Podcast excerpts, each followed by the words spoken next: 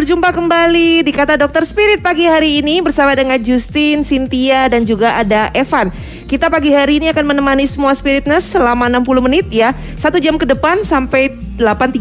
Ya. 8.30 ya Spiritness ya. Jadi eh, sebenarnya waktunya cukup singkat, jadi kita mau ngajak buat semua Spiritness yang pagi hari ini mungkin masih dalam perjalanan ya, perjalanan menuju ke tempat kerja atau mungkin siap-siap untuk berangkat kerja atau mungkin masih sarapan pagi hari ini. Kita mau membagikan kalau hari ini kan kata dokter spirit, Hmm. berarti kita mau membagikan sesuatu pengetahuan tentang kesehatan. Betul Cynthia. dong. Dan kita mau ngajak semua spiritus untuk bisa bergabung. Langsung saja yang mau bergabung di 0822 1000 2005 dan jangan lupa format wajibnya. Nama spasi umur spasi L atau P beserta pertanyaannya ya Justin ya. Yes, Mungkin dan jangan juga formatnya itu penting formatnya. Mungkin dari Spirit Nurse yang mempunyai kesaksian tentang apa pun yang berkaitan dengan tema kita pagi hari ini Tema bisa pagi hari ini tentang lupus kita ya. Iya, betul sekali. Bisa langsung dibagikan buat Spirit Nurse semua ya. Biasa tanya-tanya atau mungkin eh, kalau berkaitan dengan lupus ya, berkaitan dengan lupus atau mungkin penyakit-penyakit eh, yang lainnya, kalian bisa tanya deh sama pagi hari ini ada dokter kesayangan kita. Favorit nih. Dokter favorit ini, Dokter Johannes. Selamat pagi, Dok. Pagi dong. Halo, selamat pagi. Nah, itu dia suaranya. Lagi di mana itu, Dok? Di Korea? Wah. Atau di mana itu, Ini Dok? saya lagi menikmati salju. Tapi itu nggak pakai jaket ya, Dok ya? Nggak kedinginan ya, Dok ya? Enggak, karena saya sudah diberi kehangatan sama Tuhan yang luar biasa. Luar biasa dokter kita ini. Dan buat yang mau dengarkan secara live streaming ataupun yang lihat kita secara live bisa bergabung di mana sih dia? Oke, kita lagi live YouTube nih, Justin dan Spiritnya semua ya. Kalian yang mau lihat-lihat wajah-wajah kita yang seger-seger pagi hari ini, Ya, saya benerin dulu kamera saya supaya bisa kelihatan wajahnya dengan baik ya. kamu nggak tumben nggak pakai itu mahkota-mahkota kecil? Atau saya cari dulu mahkota saya. Heeh. Oke, Spiritness bisa lihat kita di YouTube kita di Spirit 95.6. Dan juga Spirit Nurse yang lagi di luar kota, luar pulau, bahkan luar negeri yang kangen dengan radio kita, Radio Spirit. Kalian bisa dengerin kita melalui streaming nih di spirittoc.com. Waduh, Iya, betul, Justin betul. sudah cantik nih dengan mahkota kecilnya. Oke, benar. Spirit Nurse dan juga buat Spirit Nurse bisa. Aku gagal fokus nih Justin. Oke Spirit Nurse juga bisa download aplikasi Radio Box Di spirittoc.com Ya dari radio box atau dari aplikasi-aplikasi radio kalian bisa dengarkan kita secara live ya. Dan tidak terbatas di mana pun kalian berada mau yang ada di Surabaya yang ada di luar kota luar pulau luar negeri luar planet bahkan di mana saja. Pokoknya selama ada wifi. Iya dong. Tersambung di internet ya kalian Data bisa dengerin juga. kita. Hmm. Ayo Van, ngomong Van. Evan diem aja nih Bingung Oke Van? deh, ya sambil kita menunggu nanti gabungannya Spiritners tentang acara kita pada pagi hari ini, kita akan putarkan beberapa pujian terlebih dahulu. Jadi tetap di Spirit 95.6.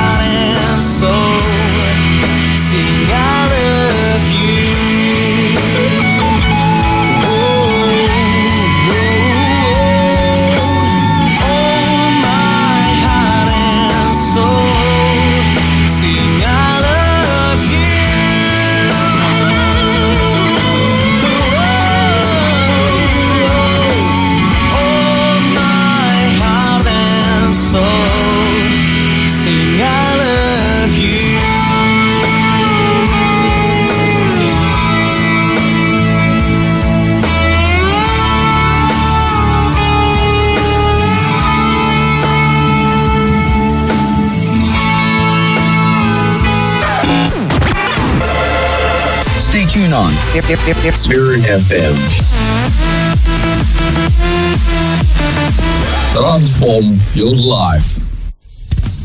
Spirit Nurse kembali lagi di program Kados bersama Dr. Johannes.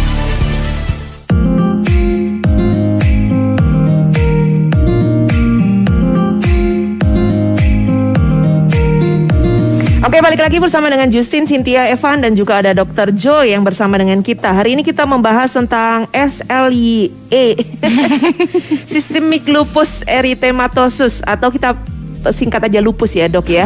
Panjangan Ya. kalau Systemic Lupus Erythematosus. Nah ini kita singkat lupus aja deh. Nah pagi hari ini kita berbicara tentang lupus. Jadi mungkin banyak uh, spiritness yang sudah familiar dengan kata lupus ini, tapi mungkin belum tahu lupus ini sebenarnya apa gitu ya.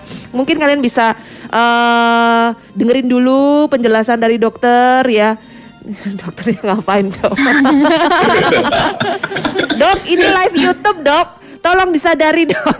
Oh, siap, siap, siap. kita live YouTube dan juga live Instagram Iya, ya. betul sekali. Dan Spirit Nurse yang mau lihat kita langsung saja lihat di IG dan Face IG dan juga YouTube kita ya. Iya, Di iya. Spirit 95.6. Itu ada dokternya sudah ada Iya. ada Dan kita masuk aja langsung ke materinya tentang lupus ya. Dok bisa dijelaskan dulu ke kita dok lupus ini apa? Mungkin bagi beberapa orang mereka cuma sering dengar lupus tapi tidak tahu apa maksudnya atau apa sebenarnya lupus itu. Oke. Hai Spiritness, selamat pagi semuanya. Pagi. Pagi. Eh, jadi kita hari ini mau membahas mengenai lupus. Jadi lupus itu adalah apa, Justin? Eh? lupus penyakit autoimun. Luar biasa, bagus. Nah, jadi eh, gitu ya teman-teman ya. Eh, Saya Yes, ini dites ini sama tahu dokter Joy ini ya. namanya lupus itu dia pasti identik dengan orang-orang bilang pasti oh ini autoimun. Nah itu benar ya, nggak ada salahnya. Nah sekarang kita juga sudah lagi ramai juga kemarin bahas-bahas mengenai autoimun. Apa sih autoimun itu?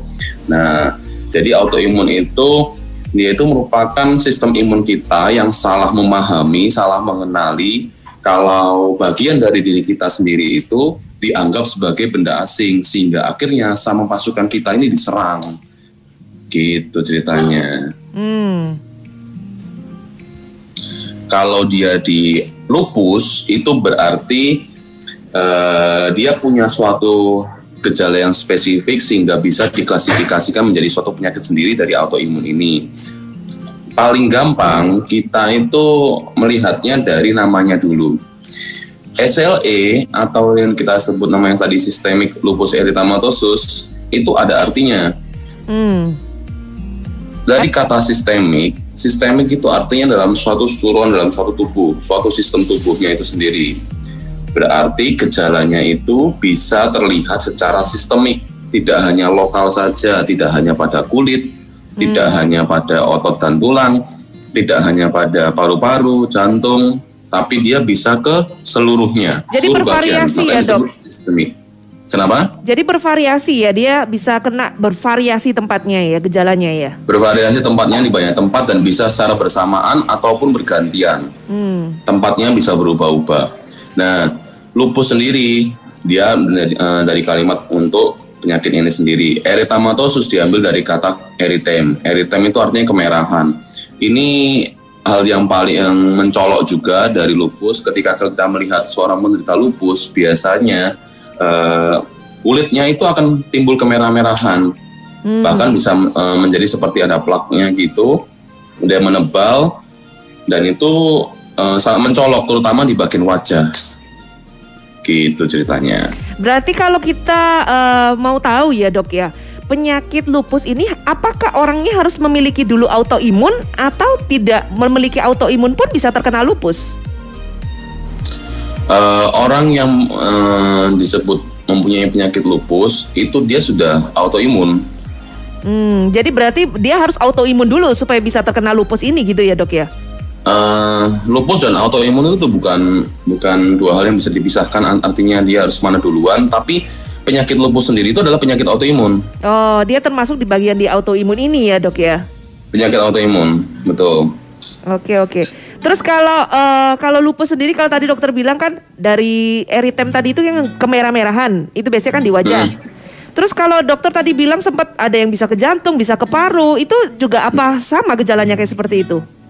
sama jadi eh, orang dengan lupus itu dia punya seribu wajah istilahnya ya dalam artian berarti dia itu bisa berbagai macam gejala dan menyerupai dengan penyakit-penyakit lain seperti orang sakit jantung, orang sakit mata, sakit ginjal, sakit kulit gitu. Nah, jadi misalnya seperti apa gejalanya nanti akan kita lihat ada gambar-gambarnya juga kalau bisa share screen. Jadi mulai dari wajah ini seperti ada namanya kupu-kupu gitu ya. Jadi ada eh, butterfly rash. Terus kalau di jantung itu bisa sampai ada jantungnya itu seperti bengkak. Nah, Oh. itu juga bisa terjadi ada eh, pada paru-parunya juga bisa mengalami peradangan pada ginjalnya juga bisa mengalami peradangan, sampai bahkan ada suatu saat bisa kencing darah dan sebagainya. Dok kalau untuk pasiennya sendiri dok yang terkena lupus ini, apakah ada milih-milih nggak dia? milih-milih nggak penyakitnya? Nah, jadi eh, kalau pada penyakit lupus ini, itu dia lebih menyukai pada wanita. Oh sama seperti pria ya, sukanya pada wanita ya. Evan langsung ketawa Jadi- itu Evan. pada wanita dia lebih sering ya, lebih sering terjadi eh, terutama pada usia produktif di antara usia 15 dan 45 tahun. Kenapa?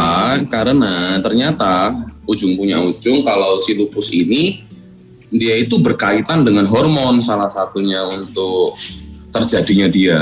Hmm, oke.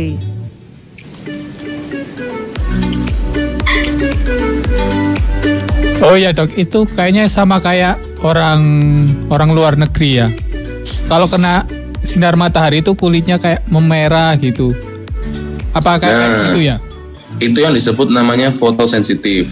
Jadi ada penderita lupus itu biasanya orang-orang penderitanya itu dia mengalami namanya fotosensitif di mana dia lebih sensitif dibandingkan orang pada umumnya terhadap cahaya matahari. Jadi pada umumnya kalau kita kena cahaya matahari kan nggak masalah, kadang cuma menghitam aja malah, nah, tambah gelap kulitnya. Tapi kalau pada orang lupus dia itu baru berjemur sebentar, baru kena sinar matahari sebentar, dia langsung merah-merah langsung merah-merah bahkan bisa muncul seperti ruam-ruam seperti itu. Oh, fotosintesis. Eh, Dulu dulu, tumbuhan dong.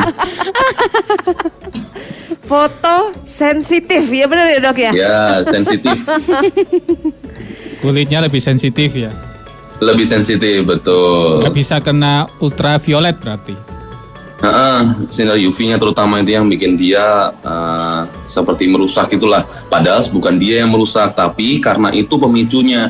Jadi dia memicu untuk reaksi auto antibody kita aktif, sehingga akhirnya an- antibody kita sendiri ini yang menyerang kulit kita sehingga akhirnya jadi merah-merah, ruam-ruam, menebal dan sebagainya.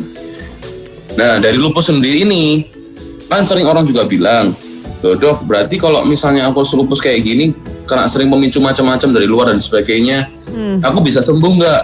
Nah jawabannya kalau lupus atau penyakit autoantibody lainnya biasanya dia tidak akan bisa sembuh. Tapi yang bisa kita jaga supaya dia remisi dan tidak relapse. Jadi nggak nggak berulang terus, dia nggak nggak aktif penyakitnya. Ketika kita sudah jaga remisinya, ini dia akan hidup normal seperti manusia normal tanpa ada penyakit apa pun. Jadi itu maksudnya pa- apa? Lupusnya ini tidur atau bagaimana dok? Atau hilang gitu? Bukan hilang, tapi dia remisi dalam artian dia tidak aktif. Jadi dia masih seperti tidur gitu, resting. Oh, berarti suatu saat dia bisa eh, bangun lagi dong, kambuh lagi dong. Sangat bisa, sangat bisa, dan itu banyak pemicunya. Hati-hati. Hmm, oke oke. Sebenarnya bagaimana sih dok? Kita mau bedain ini sebenarnya penyakit lupus atau eh, mungkin gejala penyakit-penyakit yang lain? Karena kalau kayak radang apa dan lain sebagainya itu kan ya mirip-mirip aja sama penyakit-penyakit yang lain juga dok. Oke, pertanyaan bagus ya. Jadi begini, eh, pertama kita harus lihat dulu eh, dari demografinya sendiri atau dari prevalensinya. Kita lihat ini yang datang sama kita itu pasiennya wanita atau laki-laki. Yang kedua, kita lihat usianya. Ini usia muda atau usia tua. Jika yang datang sama kita ini pasien wanita, usia muda produktif, itu lebih kita bisa berpikiran ke arah lupus dibandingkan yang lainnya.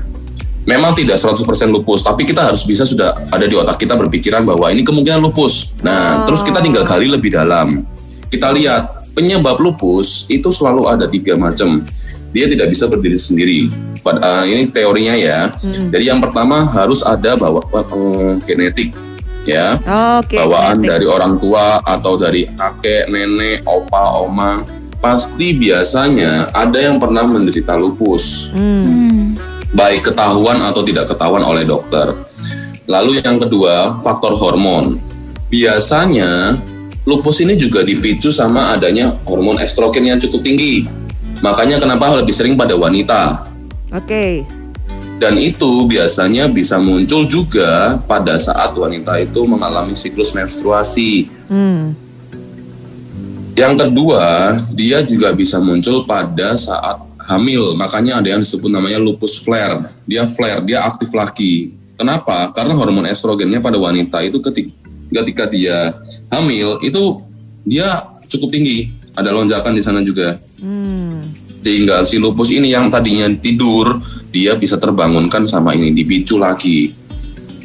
Oke. Lalu yang ketiga terakhir ini adalah faktor lingkungan. Faktor lingkungan ini apa aja? Bisa yang tadi itu yang kita tadi sudah bahas yaitu foto- fotosensitif, fotosensitifnya. Fotosintesis Nah, dari ya, mana? Sinar sinar ultraviolet. Saya jadi ikut-ikutan Justin ini. Kayaknya Justin ini punya suatu XXX yang menular ya. Bener, saya punya karisma yang bisa Oke, yang kedua faktor dari stressful sendiri. Jadi stres dari luar itu juga bisa membuat eh, si lupus ini flare. Lalu yang ketiga ada di obat-obatan. Terutama dua macam yang kita paling sering ketemu ya dari obat-obatan ini yang bisa memicu lupus. Nah, yang perlu diwaspadai adalah pada pasien yang mengalami alergi terhadap obat yang mengandung sulfa atau obat yang mengandung eh, dalam pada golongan penisilin. Hmm, penisilin bukan eh, salah satu yang sebenarnya untuk eh, nyeri nyeri nyeri itu bukan dok? Ngawur. Itu anti- antibiotik. Apa dok? Ya. Tadi penisilin itu apa dok? Penisilin, ini yang eh, kita sering dengar, kita sering pakai untuk obat eh, ini loh. Antibiotik gitu ya? Oh. Oke, antibiotik semacam ya. itu. Aduh, saya kok sebut merek ya. Iya dokter ini padahal kita nggak di endorse loh dok. Oke, selanjutnya. Jadi bisa juga karena infeksi ya. Infeksi sendiri itu bisa menyebabkan si lupus ini aktif. Jadi pada orang yang baik-baik saja. Nah, makanya kenapa ini sering juga dikaitkan dengan COVID saat ini juga. Jadi pada orang lupus yang baik-baik saja sudah terkendali, tapi eh, ketika dia terinfeksi COVID, dia itu malah kadang bisa lebih hebat lupusnya dibandingkan COVID-nya. Oh. Karena si lupusnya jadi tercetuskan gitu. Memicu berarti. Iya iya pemicunya berarti sebenarnya yang bisa memicu salah satunya berarti dari covid ini ya sebenarnya ya dok. Bisa banget, betul. Oke, oke. Itu kurang lebih.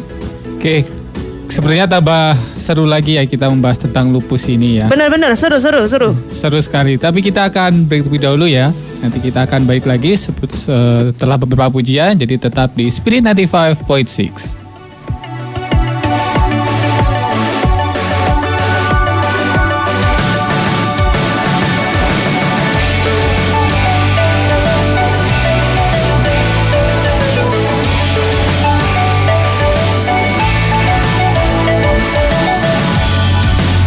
I stand before you, Lord. Just wanna give you praise. Lord, I give you praise. No matter what I face today, just want to lift my voice and sing. You are good, Lord. You are my everything. This is my life. I let you take control. Jesus, you're my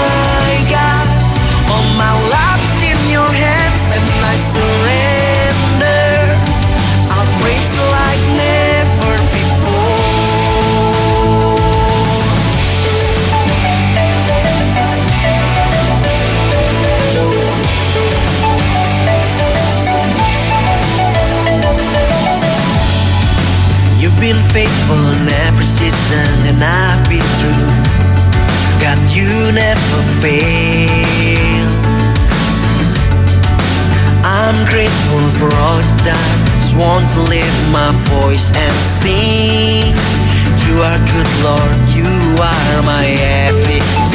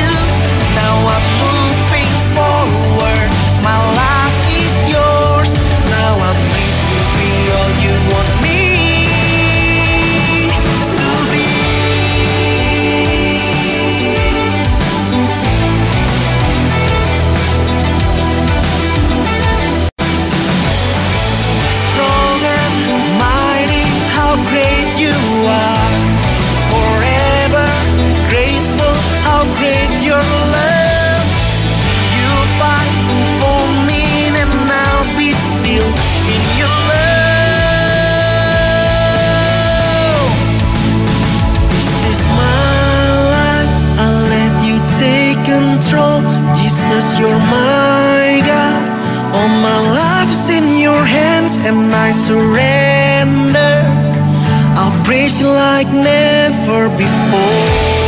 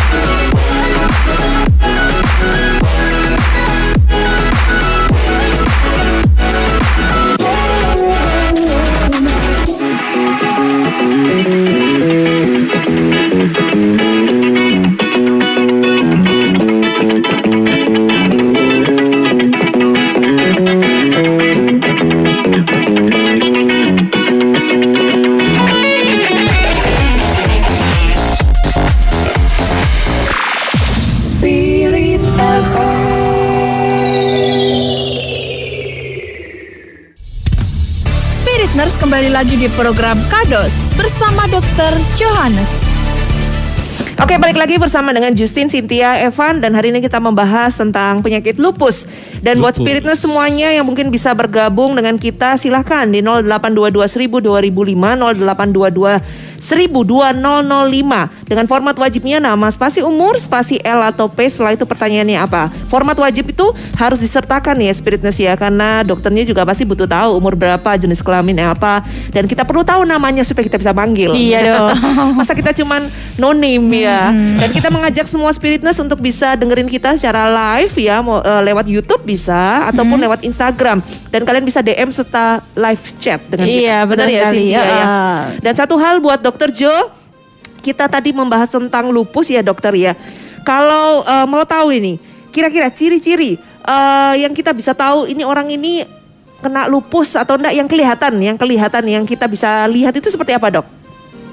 Nah, yang bisa kita lihat banget itu terutama dari kulitnya. Jadi dia ada manifestasi di kulit yang paling kelihatan atau biasanya digabungin sama dokter-dokter nih kulit dan mukosa. Hmm. Mungkin Justin bisa tunjukin gambarnya gimana Jus? Gambarnya ada. Yang mana ini dok?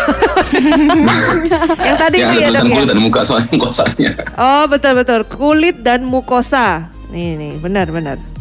Ini kan dia dok? itu ada yang. Yang ini kan dok? Nah, dia itu ada namanya yang disebut sariawan berulang. Terus ada yang di mukanya itu yang namanya discoid res atau malares ya. Itu seperti yang ditujukan sama Justin, penyi- penyiar kesayangan kita. Rasanya yang udah penyiar kesayangan kelas. dokter doang jadi, kok. jadi mahasiswa kedokteran saya hari ini. ya ya lanjut. Nah, setelah itu yang bisa kelihatan lagi, yang kelihatan jelas lagi, yang dan sering dikeluhkan adalah rambut rontok. Ah rambut rontok rambut. Nggak ada di sini fotonya dok yang rambut rontok. Ada. Ada itu. Wah, saya minus itu nilainya ya. Oh ini ini ini oke oke ada. Nah, jadi dia rambut rontoknya itu di area itu, itu seperti seperti itu. Jadi Oh, ada area satu area atas. yang seperti, Atas aja ya dok ya. mm sebenarnya bisa di semuanya, tapi dia ada area-area tertentu yang dia seperti bisa langsung rontok sendiri di satu itu, satu area itu. Oh berarti membedakan dengan eh, mereka yang eh, penyakit cancer itu mungkin kalau rontok semua ya. Ini kalau rontok cuma bagian-bagian tertentu ya. Yes, betul sekali. Oke. Nah, itu yang kelihatan di bagian wajah dan kulit biasanya serta mukosa. Hmm, hmm. Sariawan juga berulang loh. Ini saya sudah minum vitamin C, sudah saya uh, oral hygiene-nya sudah bagus, tapi kok masih sariawan terus. Nah, itu kita perlu curiga juga. Selanjutnya juga bisa dia itu ke arah vaskulitis. Vaskulitis ini diambil dari kata vaskuler dan itis.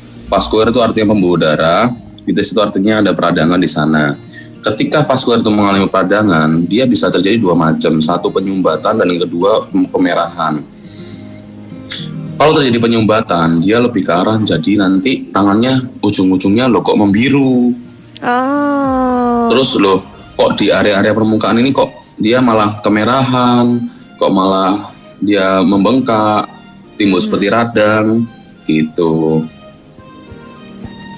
Selanjutnya, dia juga bisa menyerang ke sendi-sendi. Dia menyebabkan radang sendi. Kemarin kita sempat bahas mengenai RA ya, eh, Justin ya. RA Iya. itu apa Justin? Resident Evil?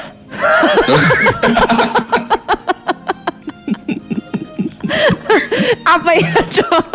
RA itu adalah rheumatoid arthritis. Oh iya, iya, Masih benar. ingat? Ya benar. Rheumatoid Nah. arthritis. Arthritis. Arthritis. Nah, jadi si lupus ini itu bisa mirip banget sama itu. Sama penyakit RA ini sendiri dan sering disalah eh, artikan atau salah diagnosis nanti jadinya. Oke oke. Nah, tapi kalau si lupus dia itu tidak hanya sendi, dia pasti juga ada periodenya suatu saat bisa kepindah ke tempat lain atau gejalanya itu muncul berbarengan dengan gejala lain.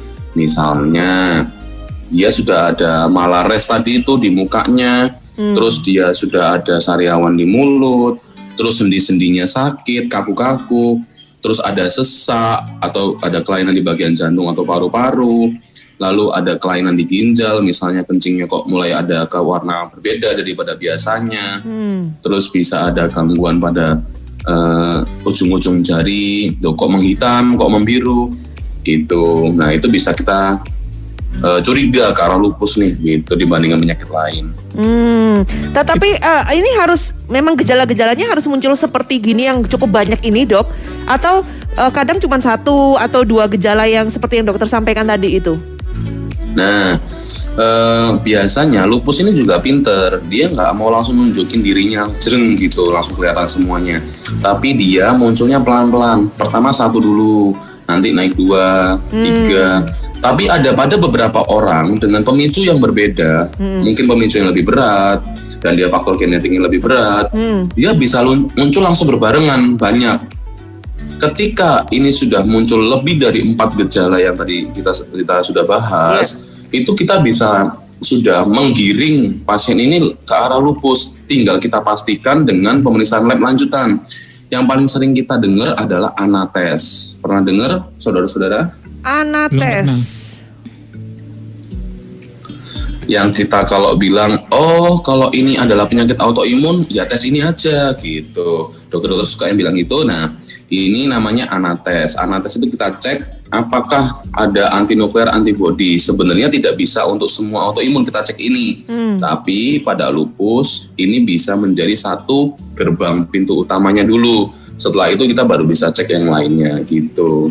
Oh, oke oke. Kalau tadi dokter sempat ada bilang yang eh, beberapa gejala itu kan, tapi salah satunya tadi ada sesak nafas. Itu berarti bisa berujung berbahaya dong dok, bisa eh, mengakibatkan kematian atau mungkin bisa meninggal. Kalau sesak nafas kan cukup bahaya ya. Betul, jadi bisa banget, bisa banget. Lupus ini bisa menyebabkan seseorang bisa men- sampai meninggal. Nah, bahkan kadang eh, bukan autoimunnya aja yang menyebabkan dia langsung mati, eh, langsung meninggal tidak, tapi karena dampaknya, dampak si autoimun yang merusak organ tertentu sehingga akhirnya dia bisa mencapai gagal organ dan akhirnya meninggal. Oke. Oke, pagi hari ini ada yang bertanya nih dok. Dari YouTube ya, ini ada Ibu Ratna Pangestuti.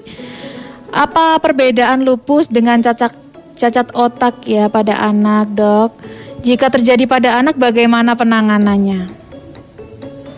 Oke, terima kasih. Selamat pagi Bu Ratna. Eh, jadi kalau bedakan dengan cacat otak, Ya cacat otak betul Iya. dok.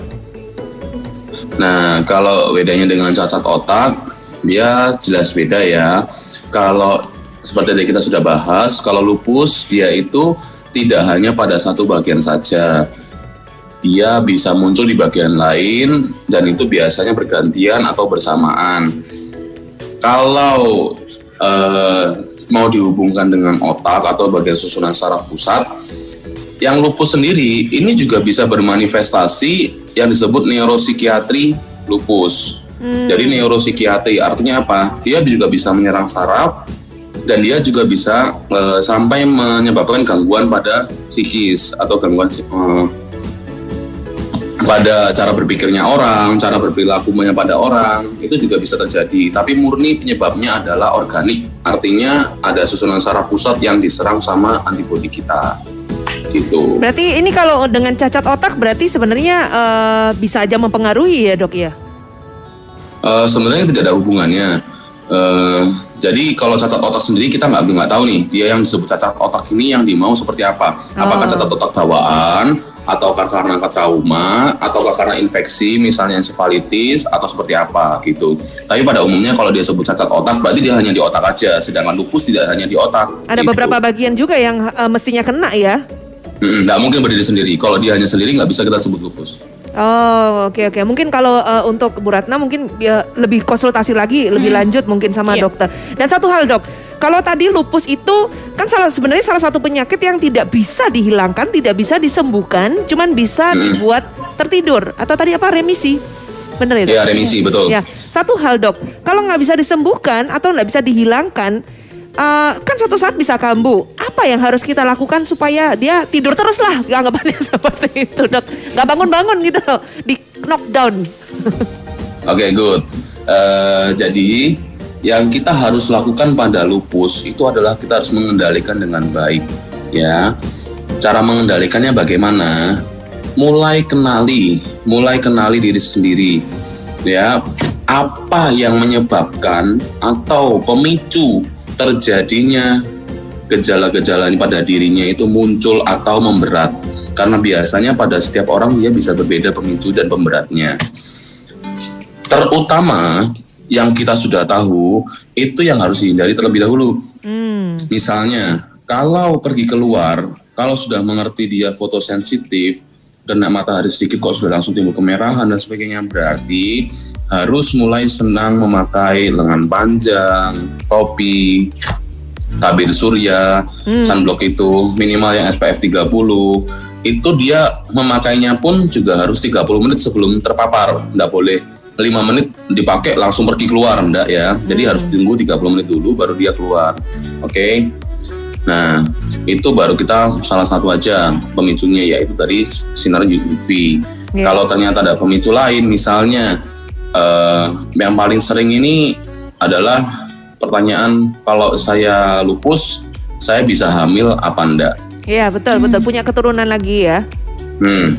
Nah, jawabannya dia bisa asal harus ditekan dulu penyakitnya ini dikendalikan dulu tidak boleh relapse.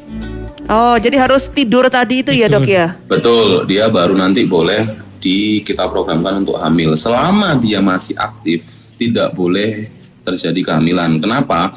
Karena menurut penelitian, kehamilan itu sendiri bisa memicu terjadinya flare lupus itu dan bisa memberatkan lupus yang sudah aktif. Hmm. Caranya untuk kita membuat lupus itu tetap tertidur kan tadi salah satunya eh, dokter bilang ya kita harus menghindari triggernya atau pemicunya. Ya benar ya dok ya. Hmm, Apakah ada mungkin obat-obatan khusus yang bisa kita minum untuk juga bisa tetap menidurkan lupus ini? Ada banget. Jadi eh, kita bisa paling sering ya, paling sering kita gunakan ada beberapa macam, itu ada dua, dua sampai tiga macam. Yang boleh di- diberikan bebas itu adalah obat-obatan seperti painkiller ya, atau kita sebut biasanya namanya NSAID. Nah, yang kita sering pakai misalnya ada juga yang namanya eh, asam efenamat, natrium diklofenak dan sebagainya. Tapi itu hanya khusus untuk nyerinya saja, bukan untuk mengendalikan penyakitnya. Itu hanya mengendalikan gejala. Oh Nah. oke. Yang kedua, yang kita suka ini adalah steroid. Steroid itu eh, cukup menyenangkan, tapi ketika dipakai jangka panjang, dia mempunyai banyak efek samping yang cukup serius. Jadi, alangkah baiknya ketika kalian mau mengkonsumsi obat-obatan bebas ini, harus dikonsultasikan terlebih dahulu sama dokternya ya. Harus dievaluasi dan dimonitor supaya tidak tertimbul efek sampingnya. Hmm. Lalu yang ketiga, kita bisa memberikan namanya obat DMARD, disease rheuma- rheumatic autoimmune eh, modifying disease. Jadi suatu obat yang bisa mengontrol suatu penyakit autoimun itu sendiri. Misalnya itu dia ada dua macam ya, ada yang namanya konvensional dan biologik. Eh, kalau pernah dengar namanya methotrexate, terus pernah dengar namanya eh, infliximab, ada limumab, Nah, mungkin nanti kita malah jadi kuliah yang membosankan ya. Jadi intinya adalah obat-obatan yang bisa menekan imun kita supaya tidak agresif gitu aja. Oke oke. Jadi memang ada obat-obatan khusus yang eh, digunakan untuk penderita lupus ya dok ya. Heeh. Sedangkan kalau penyakit sekali. ini menular atau tidak dok? Karena dia disebabkan oleh autoimun, kesalahan antibodi yang eh, salah mengenal, jadi dia jelas tidak menular. Karena penyakit menular hanya bisa disebabkan oleh virus, bakteri, fungi atau jamur, Hmm. seperti itu ya, atau parasit. Oh, oke oke oke oke. Berarti ini termasuk penyakit keturunan gitu dok ya? Bisa jadi. Eh, dia tidak bisa dibilang suatu penyakit keturunan, tapi dia penyakit yang multifaktorial. Salah satunya bisa dilihat dari genetik. Oke oke. Sepertinya tambah seru ya kita akan membahas nanti. Bener, seputar waktu mengenai waktu lupus. cuma tinggal sedikit tapi tambah Ya. seru ya. Ya. Oke kita akan putarkan beberapa pujian terlebih dahulu. Jadi tetap di Spirit 95.6.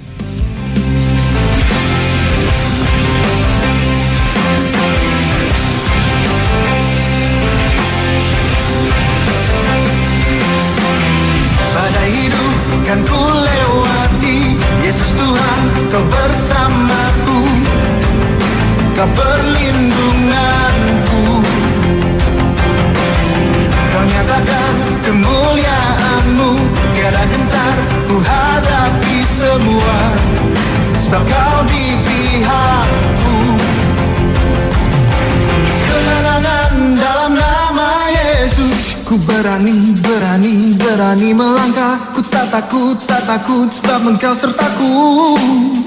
Kekuatanku ada padamu.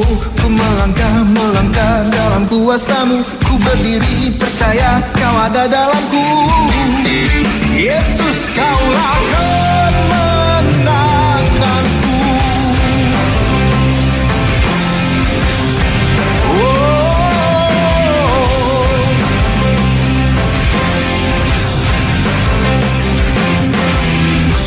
Nyatakan kemuliaanmu. Tiada gentar ku hadapi semua. Sebab kau di pihakku. Kemenangan dalam nama Yesus. Ku berani, berani, berani melangkah. Ku tak takut, tak takut sebab engkau sertaku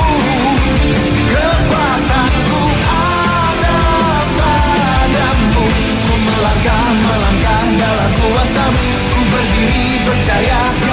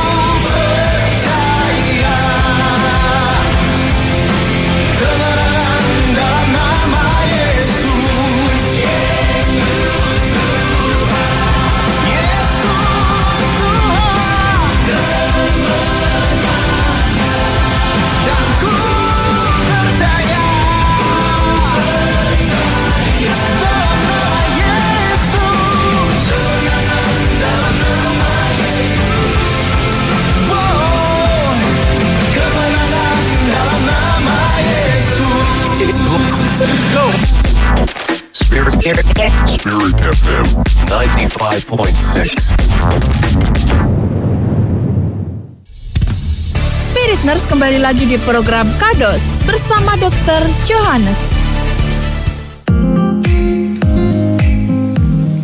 Oke, baik lagi di Spirit 95.6 ya. Masih bersama saya, Evan, Justin, Cynthia, dan juga Dr. Joe ya. Masih di acara Kados, kata Dr. Spirit. Ya, dan sudah gak terasa nih, kita sudah memasuki di menit terakhir ya, Jus ya. Yes. Tinggal Oke. sedikit lagi waktunya. Tinggal sedikit lagi nih waktunya ya. Tapi kita akan langsung aja pada intinya ya. Jadi dok, gimana sih kalau eh, kita kena lupus, kita harus bagaimana? Dan kapan sih kita harus ke dokter nih? Silakan, Dokter Joe. Oke, jadi yang saya sering juga dapat pertanyaan itu adalah kalau saya sudah terkena lupus yang notabene penyakit ini eh, tidak bisa sembuh, terus saya harus bagaimana dok? Apakah saya bisa hidup normal? Jadi jawabannya sangat bisa. Gimana caranya? Kita minum obat secara teratur, kontrol ke dokter, dan hindari faktor pencetusnya. Kalau belum ketemu faktor pencetusnya, bisa dilakukan yang secara umum. Satu, hindari aktivitas fisik yang berlebihan. Karena stres itu bisa menjadi salah satu pemicu dan pemberat dari faktor eh, penyakit lupus. Yang kedua, hindari rokok eh, aktif maupun pasif.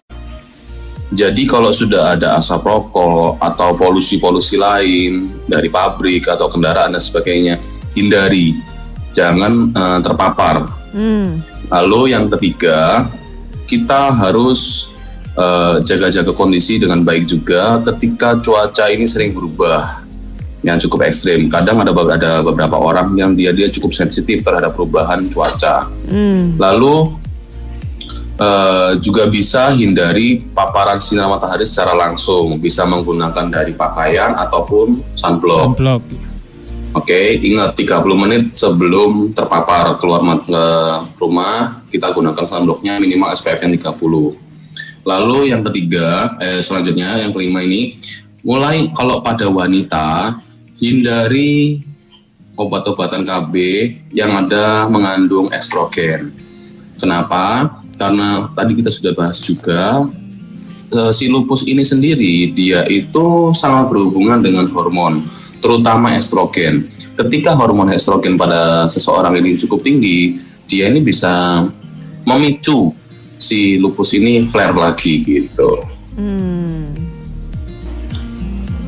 Kalau untuk eh, pertanyaan kapan sih kita kok eh, ke- kapan kita harus ke dokter? Apakah awal-awal saya merasa kemerahan atau kata-kata saya, saya sudah harus langsung ke dokter? Jawabannya enggak, ya. Eh, kalian harus ke dokter ketika sudah ada demam, eh, tapi kok nggak ada infeksi, tidak tahu demamnya sudah diobati, kok nggak sembuh-sembuh. Eh, demamnya ini bisa mencapai eh, 38 di 38 derajat Celcius di atasnya, tapi kok terus-terusan. Nah, ini bisa menjadi satu alarm. Lalu yang kedua, ini juga sangat sering dikeluhkan sama pasien-pasien yang menderita autoimun, yaitu dia merasakan fatigue atau rasa lelah yang berlebihan, dia lemah gitu. Jadi dia mau melakukan aktivitas rasanya kok nggak prima ya badan ini nggak fit gitu. Jadi Oh jadi eh, kayak gampang capek gitu ya aktivitas- dok ya? Kenapa? Jadi kayak gampang capek gitu ya? Ya gampang capek. Padahal itu baru bangun tidur. Oh, Kemarin itu istirahat, oke. tidak melakukan aktivitas berat, tidak melakukan olahraga. Loh, tapi kok saya sudah merasa capek, seperti sudah naik tangga 10 lantai kayak gitu. Oke. Lalu selanjutnya, setiap kena terpapar matahari, loh, kok ruam-ruam saya makin menghebat ya. Dia tidak hanya kemerahan saja, tapi bisa sampai menebal. Terus itu bisa sampai menetap. Kok baru hilangnya nanti sekitar dua minggu. Uh nah, lama itu ya? harus bisa lebih baik dicekkan. Oke. Selanjutnya, rambut rontok. Rambut rontoknya kok pada area tertentu saja. Rontoknya itu pun rontok yang sampai terlihat dari diri ke ke kepalanya. Nah, itu juga bisa menjadi satu, satu alarm ya. Lalu selanjutnya sariawan. Sariawan eh, saya ini tidak ada luka di mulut, tidak pernah kegigit, tidak pakai be, be, apa, eh, behel, behel yang kawat gigi yang nonjol-nonjol yang permanen itu. Terus saya ini juga tidak ada penyakit lain, tapi kok sering sariawan berulang. Nah ini juga bisa dicekkan. Lalu selanjutnya eh, nyeri-nyeri pada sendi. Nyeri-nyeri pada sendi ini biasanya dia menyerang dua sendi atau lebih ya. Dia tidak hanya satu sendi saja, tapi ada beberapa sendi. Nah, itu juga menyerang dalam jangka waktu lama, nggak cuma satu hari dua hari saja langsung sembuh. Tapi loh, kok ini sudah dua minggu kok masih tetap seperti ini? Nah, itu juga bisa kita harus curigai. Selanjutnya, ketika kita jalan jauh atau beraktivitas, lalu eh, terpapar eh, suhu dingin, loh kok jari-jari saya menjadi kebiruan, terutama bagian ujung, bisa jari kaki, bisa di tangan. Nah, itu juga bisa menjadi alarm kalau kita harus cek ke dokter apa yang sedang terjadi sebenarnya. Lalu sesak nafas tadi juga, sesak nafas dan nyeri dada. Eh, nyeri dada dan sesak, sesak nafas ini kok dirasakan semakin lama semakin memberat. Nah, kalau sesak nafas atau nyeri dada, kita tidak boleh menunggu sampai dia berulang atau sampai jangka panjang. Tapi eh, ketika itu sudah ada rasa memberat saja, itu kita harus segera cek ke dokter. Ke IGD pun tidak ada masalah karena itu salah satu tanda emergensi ya. Eh, eh, terutama ketika kita menarik nafas panjang, kok nyeri dadanya semakin memberat. Nah ini juga kita harus ke dokter ya. Gitu kurang lebih. Kesimpulannya dok, mungkin kita akan masuk kesimpulan sebelum nanti kita closing ini. Oke, kesimpulannya eh, kita tidak usah parno terhadap yang namanya autoimun. Yes. Karena autoimun itu mungkin mungkin pada banyak orang itu memang sudah ada bakatnya dari sananya. Secara teori dia selalu ada yang namanya eh, gen tersembunyi atau gen yang selalu diturunkan yang tapi belum tentu eh, terekspresi di luar ini. Nah itu selalu tergantung dari pemicunya. Jadi kita sebagai manusia biasa bisa apa? Ya nggak ngerti apa-apa hal itu.